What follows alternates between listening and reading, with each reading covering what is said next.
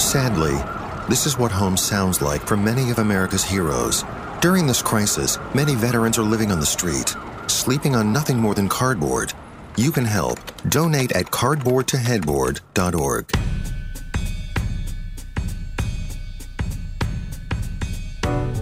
I'm Paul Dergarabedian, Senior Media Analyst for ComScore with many screens, Big Picture, my newly relaunched podcast.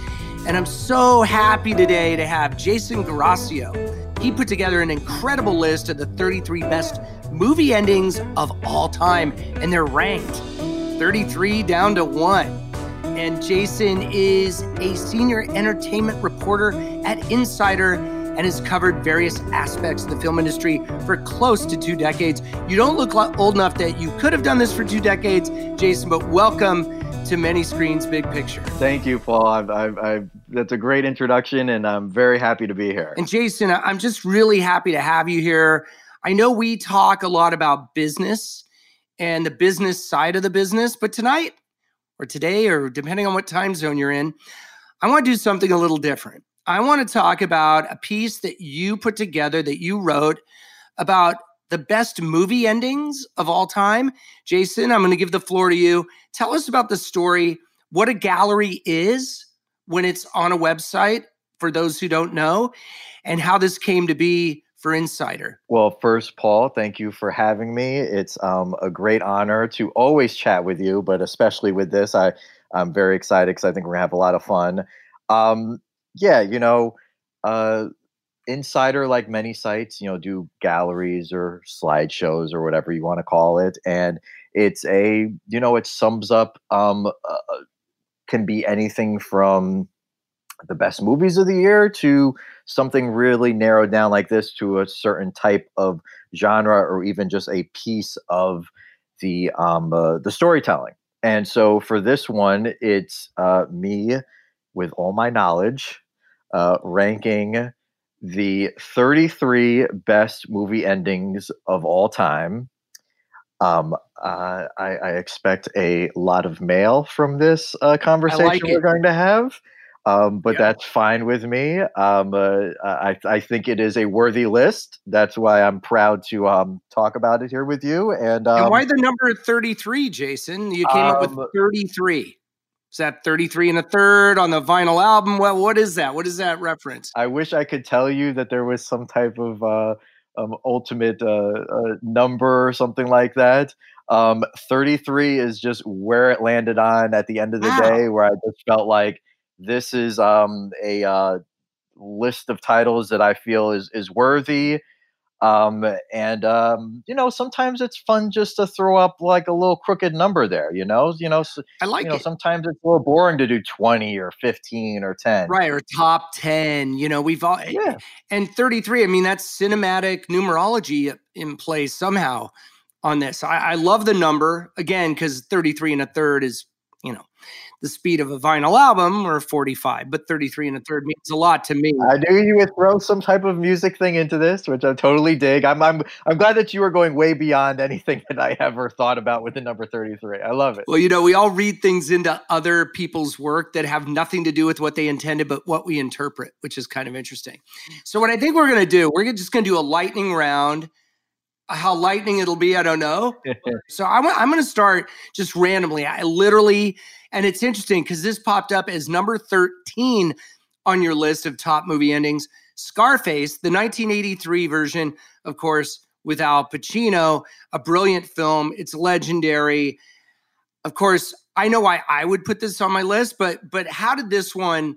Uh, I think it's a natural for this. How did this pop onto the list? Number 15 down, I believe, is like the holy grail of, of movie endings. And and you may argue about where they are in the placement, but you cannot argue of why they're there. Agreed. Um, De Palma Scarface is um, is an amazing film. It is a take off of um, the um, uh, the Scarface movie of the pre-code days that was um, uh, produced by Howard Hughes and directed by Howard Hawks and um, starred Paul Muni, and that was more um, focused on uh, Al Capone. De Palma and Oliver Stone um, screenwriting went and made a um, rethinking of it in set in Miami during um, you know um, the Castro years of you know C- Cuban exiles coming over, and um, and and when uh, cocaine was just king currency, yeah, in Southern Florida. Yeah. So why not have Al Pacino, you know, play a um, uh, you know a Cuban immigrant um, with a bad attitude and and a questionable um, affinity for his sister, and um, and complete, come, becomes a complete madman at the end of the movie, fueled by cocaine, really taking on the ending of the Hawks movie, but to an nth degree.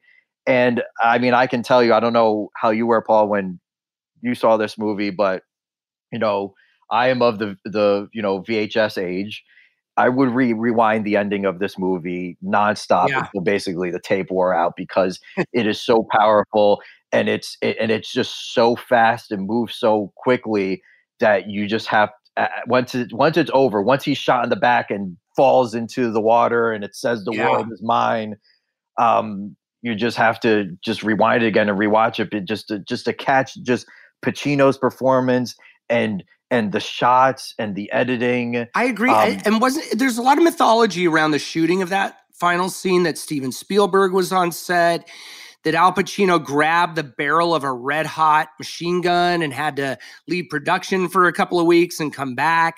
I mean, it was a it was a movie just rife with a lot of intrigue behind the scenes.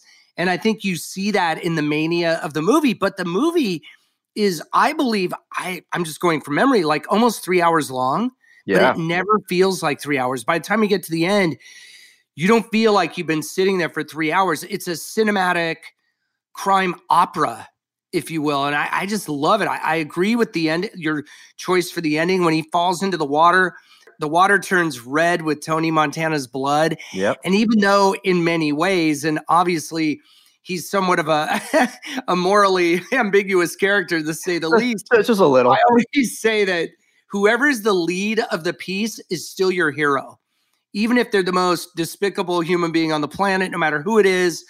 Uh, you root for them. You're rooting for Tony Montana the whole way through. And you actually are rooting for him to get the hitmen, of which there are many running in there, like a like a swarm of, of ants trying to get him.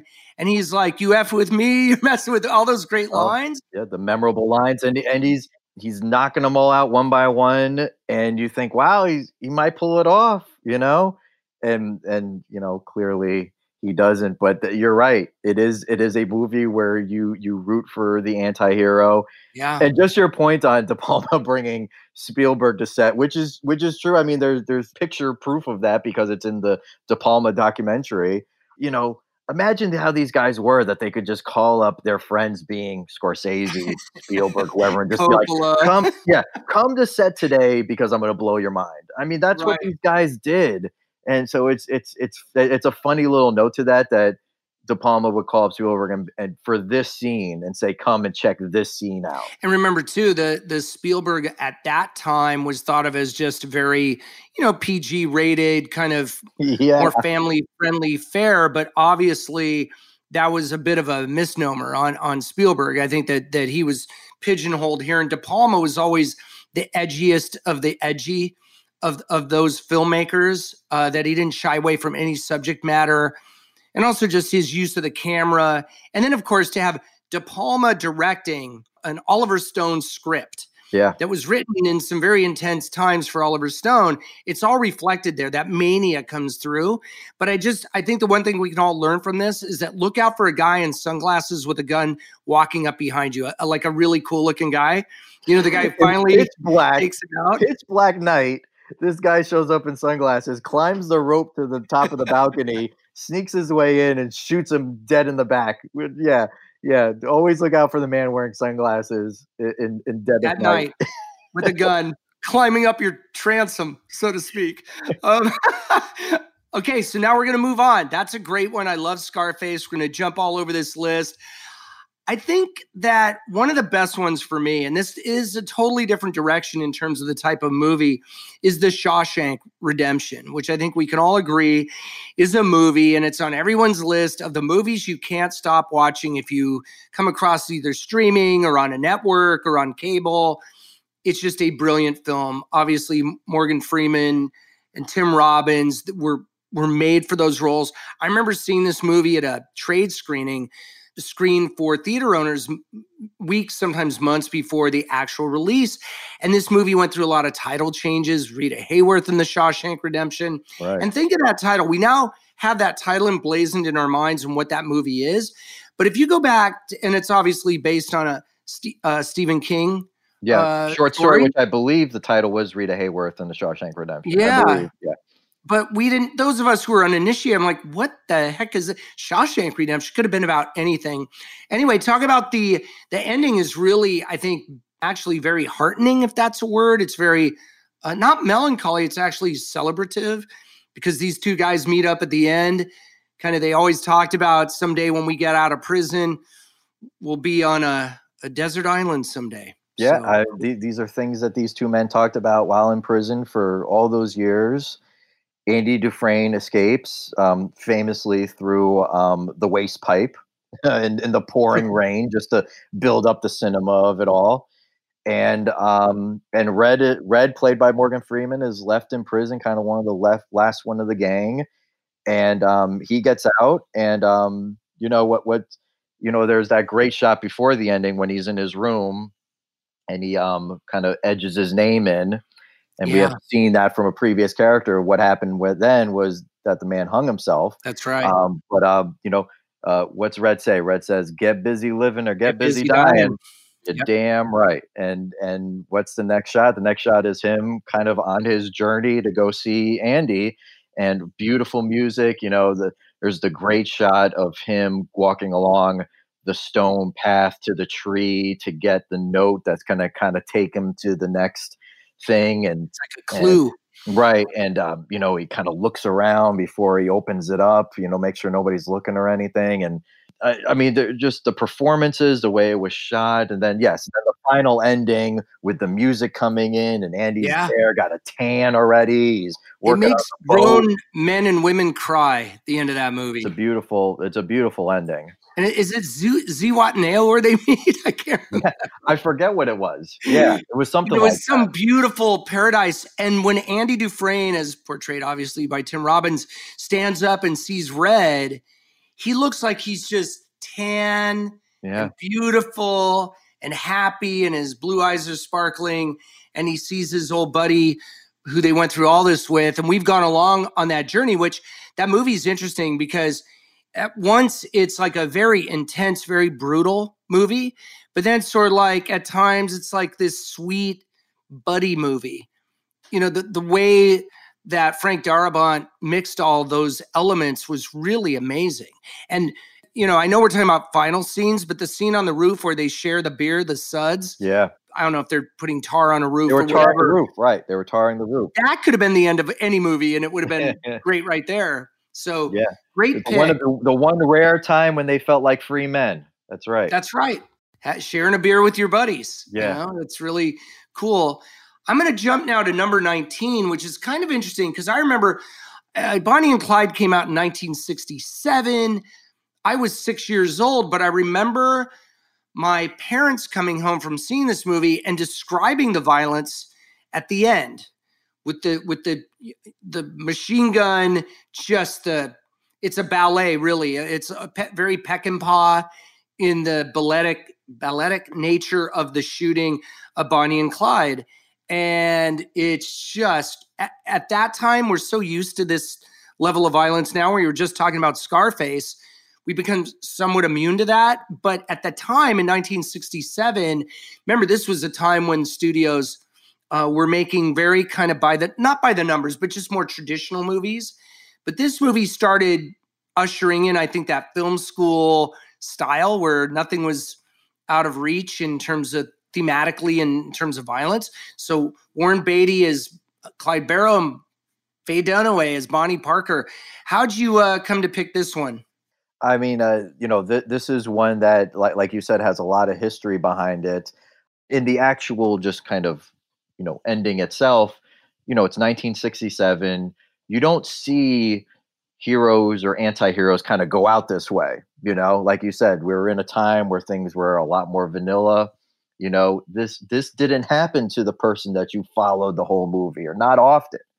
So to see them kind of all go down in a hail of bullets, um, and the way it's done, you know, with just kind of the freeze freeze for a moment of both of them kind of looking at each other, both, both of the audience side seeing both of them, and then in the bushes, and then boom, the the, the fire comes.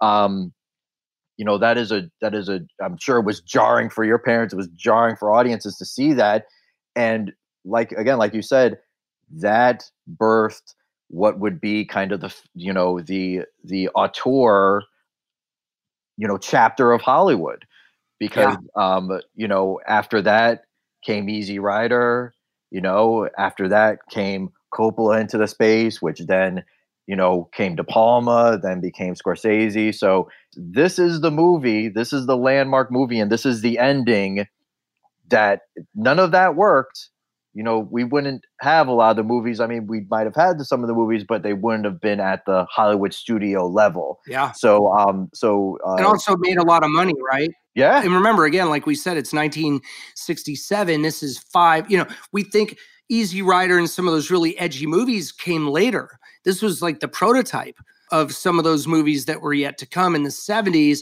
where really things opened up. The film school generation really started doing that but i love your pick here. It's a really interesting one.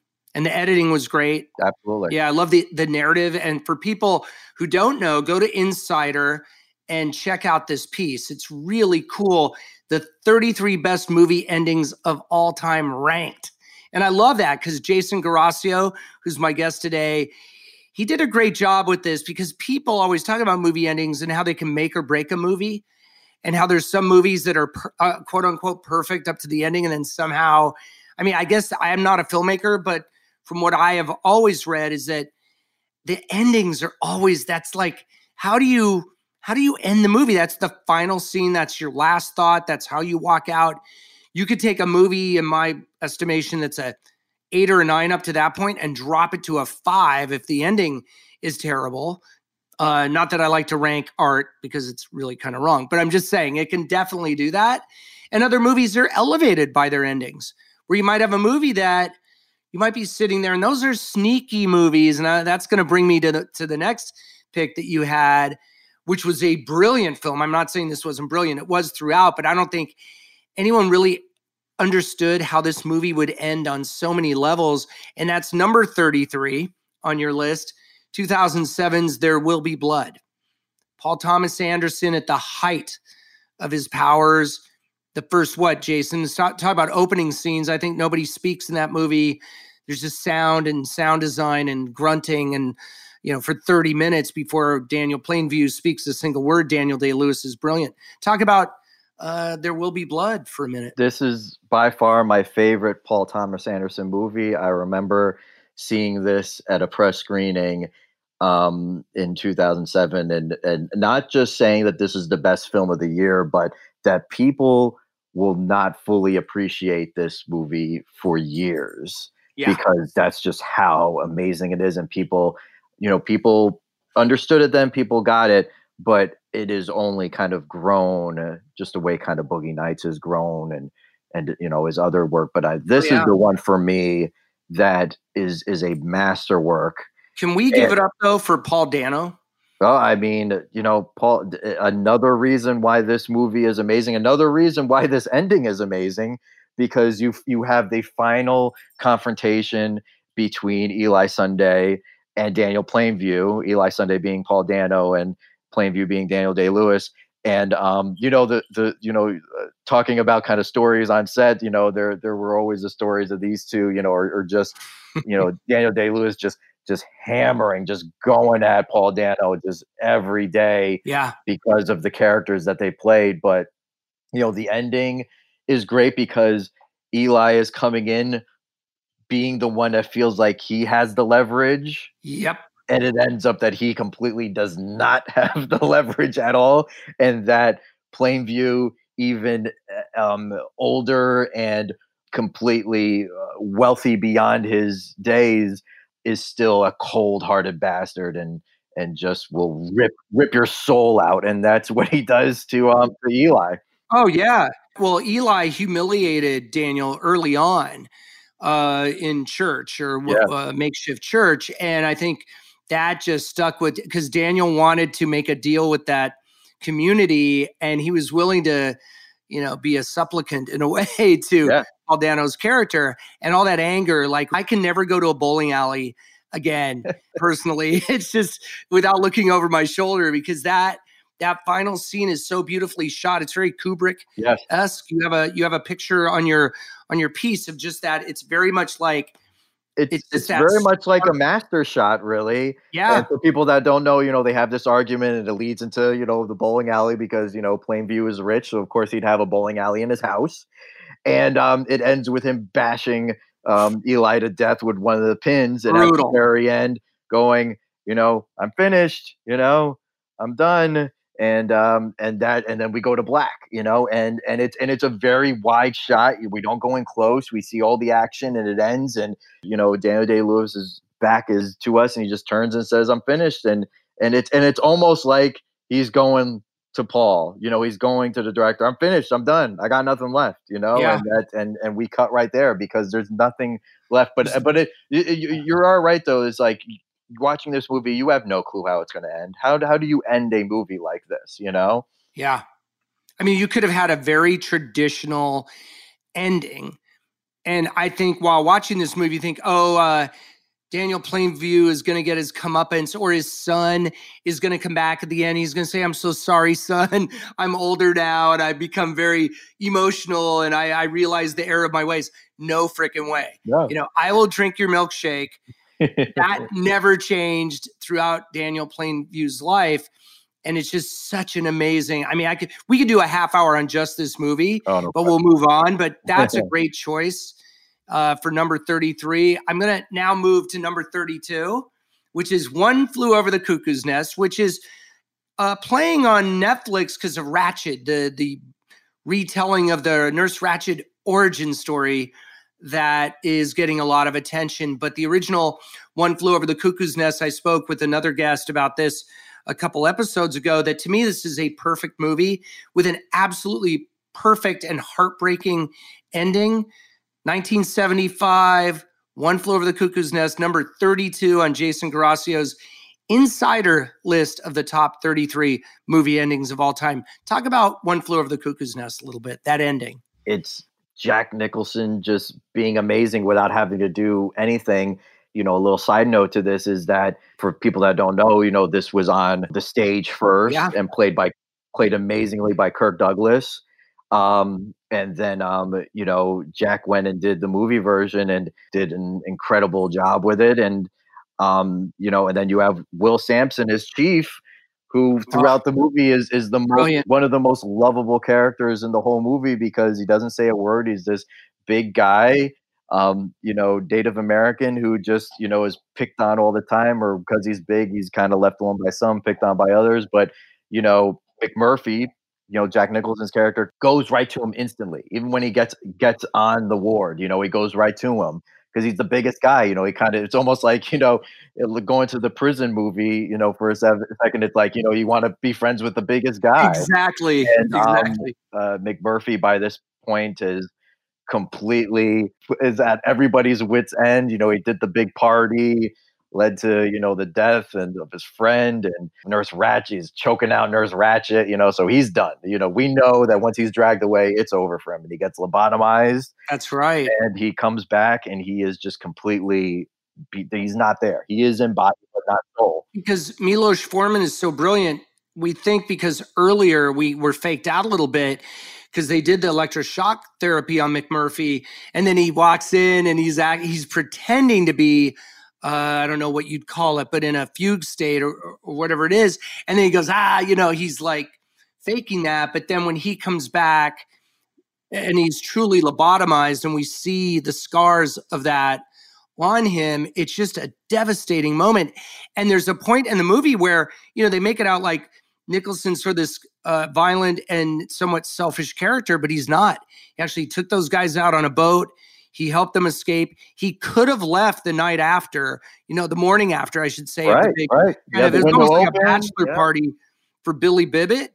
And he could have just gone out the window and he stays and he paid for that with his, you know, with his intellect, his humor, and they really stopped him. But I'll let you continue. I mean, because it is just a perfect, heartbreaking ending. The, the beautiful part of this ending is that you know Chief shows up and um, you know he says, "I'm getting you out of here," but it's it's it's a different way. You know, he yeah. kind of takes McMurphy's soul inside of him, the strength that he'd never had before to kind of lift up that giant you know water machine or whatever it was. Yeah, you know, ripped it right out of the tile floor water spewing everywhere. He's carrying it, lugging it, throws it out the window, and out he goes. And then there's that great shot of Christopher Lloyd, one of the you know one of the you know patients. He lifts up and he's like, "Yeah," you know, he's yeah. got that scream as as that weird soundtrack that that yeah, it's like a theremin. Yeah. I don't know if that's a theremin or what that is. It's so cool. As you know, as as the sun is rising and the mountain. And I'll admit this here, Jason. At the end of that movie, I cry in, in happiness and sadness because to have McMurphy taken away, such a like an amazing soul, a, a bird that you can't cage, and then for the chief to recognize that and essentially put him, you know, smother him with a pillow, which is a brutal scene, but it you you see the beauty in it, and then the final shot of Chief just running off with that great music and escaping that whole thing, and Nurse Ratched really doesn't change that much, it seems. But wow, what a powerful I mean, movie. Amazing uh, performance by Jack. And I don't want to hijack your show, but I feel a perfect segue. Do it, hijack. We got to talk about Chinatown now because another amazing ending and a very different Jack performance. Chinatown, Jake. yeah, it's Chinatown. You know, Talk that's about Chinatown. Roman Polanski uh, directing a, a movie that again was in those days where a lot of what is considered normal or not normal traditional cinema now was avant-garde at the time some of the choices made in editing so, some of the uh the casting choices let's talk about chinatown so that's that's number nine on the list yeah for very good reason i feel because it is one of those not just famous movie endings, but famous kind of like Hollywood endings. I mean, how many times you hear people go, you know, forget it, it's Chinatown, or, or at least that clip of the guy yeah. going to Nicholson going, forget it, Jake, it's Chinatown. I mean, um, because you you don't know why the movie's called Chinatown. The story, Robert Towne's story, never really gets into except to when Jack, you know, Jake Gittes at a certain point talks briefly about patrolling Chinatown. You never actually really get into that. And then at the very end you understand it you know it's just like this is there's no understanding and that and that is chinatown. And and yeah the the ending where you know faye Dun- dunaway playing evelyn mulwray you know uh the crazy twist of her of her of her dad and it's not her dad or daughter and it's not my daughter it's my sister all that stuff and and and, and it's john all, huston right plays her dad. I love it when directors or in other directors yeah. movies as actors. Yeah. And um and yeah and polanski you know plays a small little part a very memorable part in this movie as well you know slicing nicholson's nose. Yeah um but um but this you know the ending of just you know noah cross and evelyn kind of you know uh, having their confrontation and and what follows, you know, her death um, uh, from a very long distance too. That was always weird. That you know, the, she got shot driving away. Oh yeah, that's right. Like the car just away. kind of limps along, and the car just goes, kind of putters away, and then you just hear her head on the on the uh, Steering, yeah on, on, on, on, the horn, and you know, and uh, you know, and Gittes runs over, and and he's got nothing else to say. He's just like, got to get out of here, and and uh, the movie ends and it's it's just one of those beautiful movies and that's the only way you can end a movie like that that wanted to really celebrate film noir and old hollywood. It's an unbelievable ending. I, I think it's one of those where you know we're so used to twist endings now and this was a twist not about some weird metaphysical thing or some uh, sci-fi twist or time travel. It was very personal, perhaps one of the most personal, personally revealing elements of any movie that you just didn't get until the end. That's the genius of it.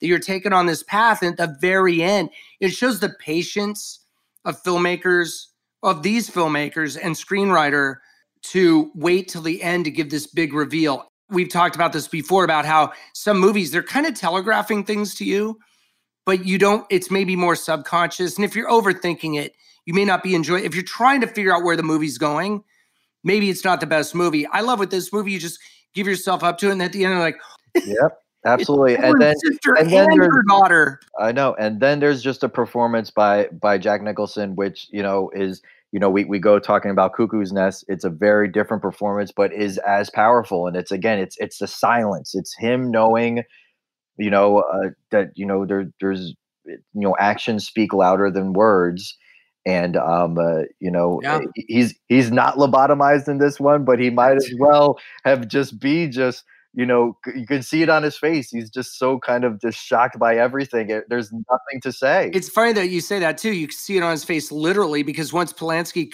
tells him he's a nosy fella and cuts his nose he's literally marked for the whole movie and how many actors would wear a thing? You know, for a while there, it's a big, like I don't know, big bandage or something. Yeah. And then it turns into kind of a, you know, it's it's healing over the course of the movie. And I don't know if Jake Gittes is healing throughout the movie, but man, what an ending! Right, but you're right. What what movie star is going to be like? Yeah, okay, yeah, I'll just wear a bandage over my nose for like most of the movie. You know, I'll be fine. practically the whole movie. I'm, you know, my my ego is not going to be you know shook by that at all. Right, it was the right choice. Jack Nicholson's the man. Yeah, we're not going to get to all these movies, and I actually will suggest to you that we revisit this list to get to all of them.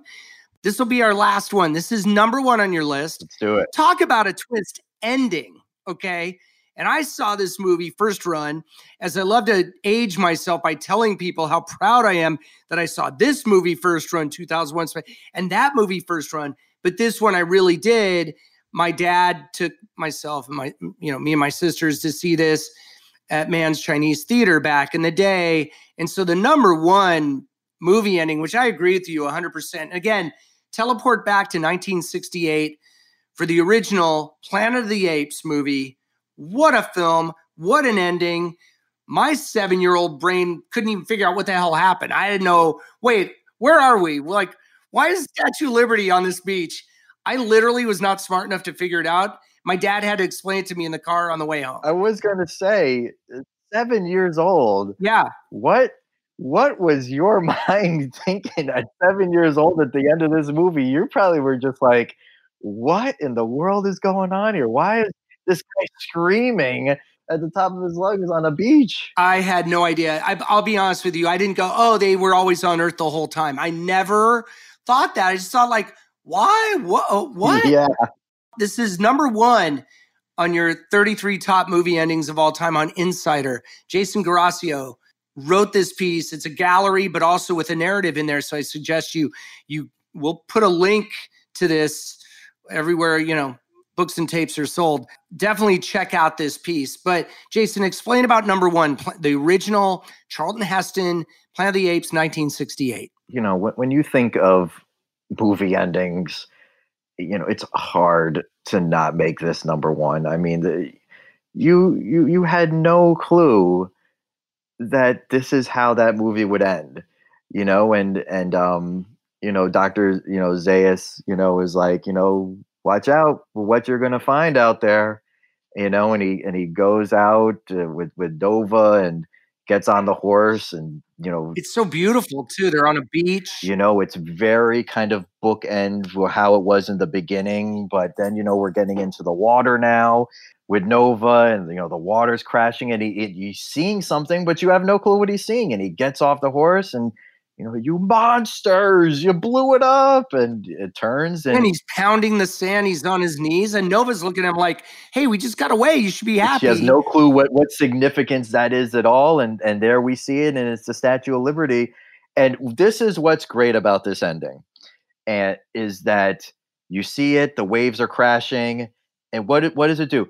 It goes, it goes to the credits and there's no music or anything, nothing. It's just it keeps the waves crashing. There's the silence because they because they wanted you to kind of sit in that theater like young Paul did at seven years old with his dad, sitting in the theater, just still absorbing it all. And those are the best kind of endings where it's not like, all right, you know, let's throw in some music and get everybody out of the theater. They wanted you to stay in your seat and just let it just kind of soak in of just like what you just saw. And that that's I mean that, that is an amazing ending to me in, in in any book eh, when you can pull that out. And this is I mean, I don't care who you are, you show this movie to any generation and they will be blown away by this ending. I don't care who they are, I don't care what other movies they've seen or anything.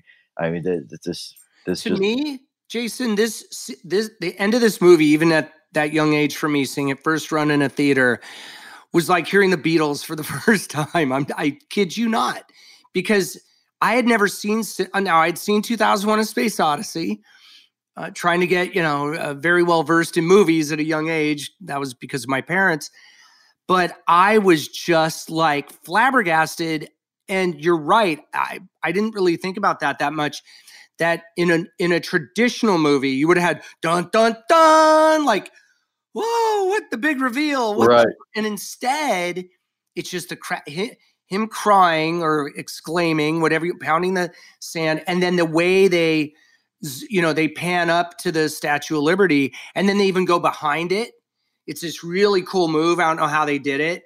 And then you see Heston and Nova, you know, Heston, uh, Heston's character, George Taylor, George and, Taylor, yes. and Nova from behind Statue of Liberty and remember too, we are so used to having seen movies knowing how they end. This is when no nobody had seen this movie. But I love what you said. Less was more. They literally like pulled out all the sound. They ran the credits, which was somewhat traditional to have like credits rolling, but it wasn't right. traditional to just have waves crashing. There was no, as I know it, even after that. And I think that was the days when they didn't roll like this huge amount of credits. They would do the Oh, right, stars. Yeah. It was like the top line cast, and yeah, and then that was it. The logo, and that was it. Yeah. So yeah, I love this pick because this really spoke to me. And Franklin J. Schaffner, I think that's not a name that people know that much as a director. Did a fantastic job directing this movie, and I don't think that's enough credit. And Paul, you know what makes an amazing kind of ending or slash movie moment is how often it gets parodied. Oh. And yeah. Think about how many times this ending and just Charlton Heston yelling has been just, you know, so many parodies of this, countless TV, movies, everything. That, that, that's yeah. when you know that you you you did it. Yeah, absolutely. That's when you know you got it right. Well, you know what's interesting too about this, Jason, is that it's not only a great movie ending; it's the beginning of what was the second Beneath the Planet of the Apes. Beneath the Planet of the Apes, which you know I'll, I'll take pretty good, man. Say that the ending of Beneath Planet of the Apes um, was good because it was bad good. You know, yeah. Charlton Heston does not show up through any of the movie until the very end. What does he do? At the very end, just to get himself killed off. That's the only reason he shows yeah. up in the sequel is to show up the last five minutes so he can get killed off and That's not right. only get killed off, but blow up everything. That's right. Blow up, to get the ultimate payback. Beneath the Planet of the Apes, if no one has seen it, I just, just who has not seen it out there, highly recommend it. Do you think, and I could be totally wrong here, that that was one of the first instances of a movie literally taking the exact footage from the end of the first movie and using it to start. I remember Rocky 2 did the same thing. Yeah, yeah. I mean, it's definitely one of the early ones, and and, and you know, the, to kind of beef up the cheesiness of the era. I mean, in the to start the movie, yes, we get the whole kind of ending of the first one to start the second one, and then what's he do? He he he he keeps on riding with Nova, and then he like puts his hand through some type of like invisible like oh, shield, oh, yeah. and he suddenly disappears, and then we don't see him at all until the last five minutes of the movie. And so, right. I mean, so the story behind how they pulled off to get Charlton Heston to do the sequel um, could probably be a book in itself because. Oh, I'm sure. Know, and then James Franciscus, who was actually a big TV star yeah. and movie star at the time, really, and he was actually really good. Very similar to Charlton Heston, had the same kind of similar beard and everything. I mean, they, yeah. they made him up to look very similar to him. Jason. I think we should write a uh, a prequel that somehow connects those two as either brothers, cousins, maybe father and son. In through virtue of time travel. I don't know. You know, there, there are enough of Planet of the Apes movies out there, but might as well get one more out there. Oh my goodness! I think it was great, a great choice. So I think we're gonna we're gonna wrap it up there with uh, the original Planet of the Apes. So Jason, thank you so much. Uh, this was a lot of fun. I think we need to come back though. I think we covered like five or six movies. You have 33 of them, which you can check out on Insider. I recommend you do. This is a great gallery I, and for me, it's great because you have a, little bit of narrative. You've got the photos like of those key shots in these movies, the, the, the movie endings, and I appreciate it. I think you're a scholar of, of film, and I, I think people can learn a lot from, you know, pictures worth a thousand words, and uh, a movie ending is worth a lot of discussion and interest. So thank you, Jason, for being on Many Screens Big Picture today. I look forward to all the hate mail, but um, Paul, it's been a great pleasure. Bring it on. We love it. It was a lot of fun, and uh, do it anytime, buddy.